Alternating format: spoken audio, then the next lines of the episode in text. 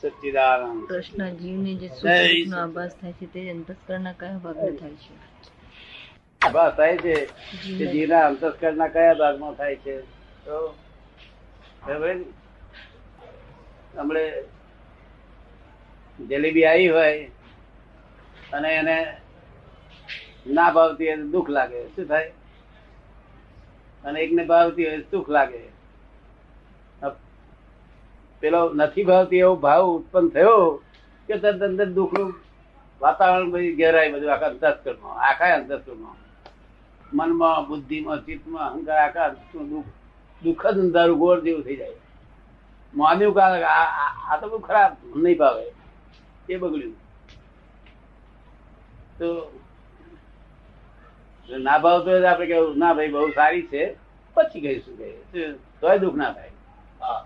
શું આપણે એને સારી કહીએ આપણે એને ખરાબ કહીએ તો કોઈ વસ્તુ એમ કે છે કે ભાઈ મને ખરાબ કહે તમને દુઃખ થશે તમને દુઃખ થશે મને વાંધો નથી?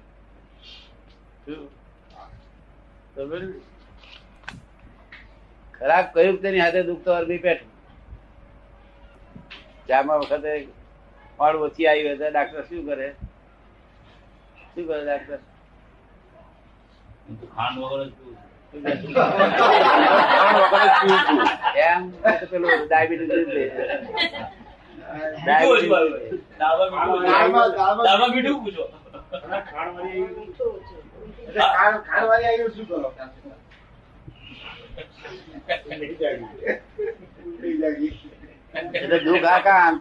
છે.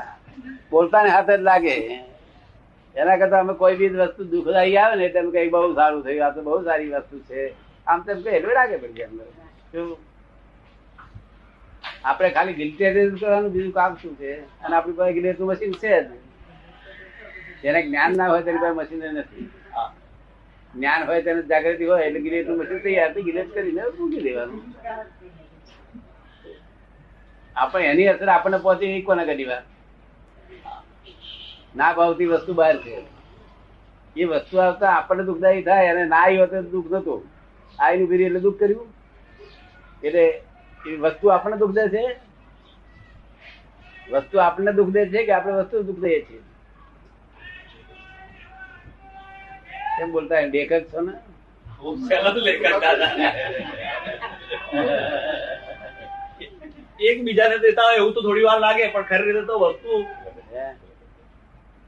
ખરી રીતે તો વસ્તુને જ આપણે દુઃખ દીધું કહેવાય. વસ્તુનું દુઃખ તો વસ્તુ વસ્તુને આપણે ખોટી કહીએ કે નથી ગમતાવતી એટલે વસ્તુ આપણને દુઃખ નથી આપતી. આપણે વસ્તુ એવી છે વસ્તુથી આપણે દુઃખ ઉત્પન્ન થાય તો આપણે મૂર્ખ માણસ કહેવાય. જો.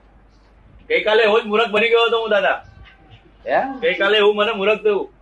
છ વાગ્યાના બેઠા હતા તો સાડા સાત ને પાંચ મિનિટ સુધી આપની વાણી ના નીકળી અને એકલા પગ ગવાયા કર્યા. ત્યારે મારા મનમાં થોડી અકળામણ થઈ કે બે મિનિટ પાંચ મિનિટે દાદાની વાણી પૂરી થતી નથી એવું થાય. તૈયાર થાય ને એટલે આપણે જાણીએ કે હમણે ભાઈ બોમ્બ ફોડશે એટલે આપણે કહીએ બહુ સારું બહુ સારું. બંધ જતા રહેશું. ફોડવાનું નહીં કરે. હા. આ તો ભાઈ ફોડી નાખે અરે બહુ મને આજે મને સોલ્વ કરી આપ્યું દાદા તમે. હા? બહુ મોટું સોલ્વ કરી આપ્યું. આ ભાઈએ જે પૂછ્યું એને મારું સોલ્વ થઈ ગયું.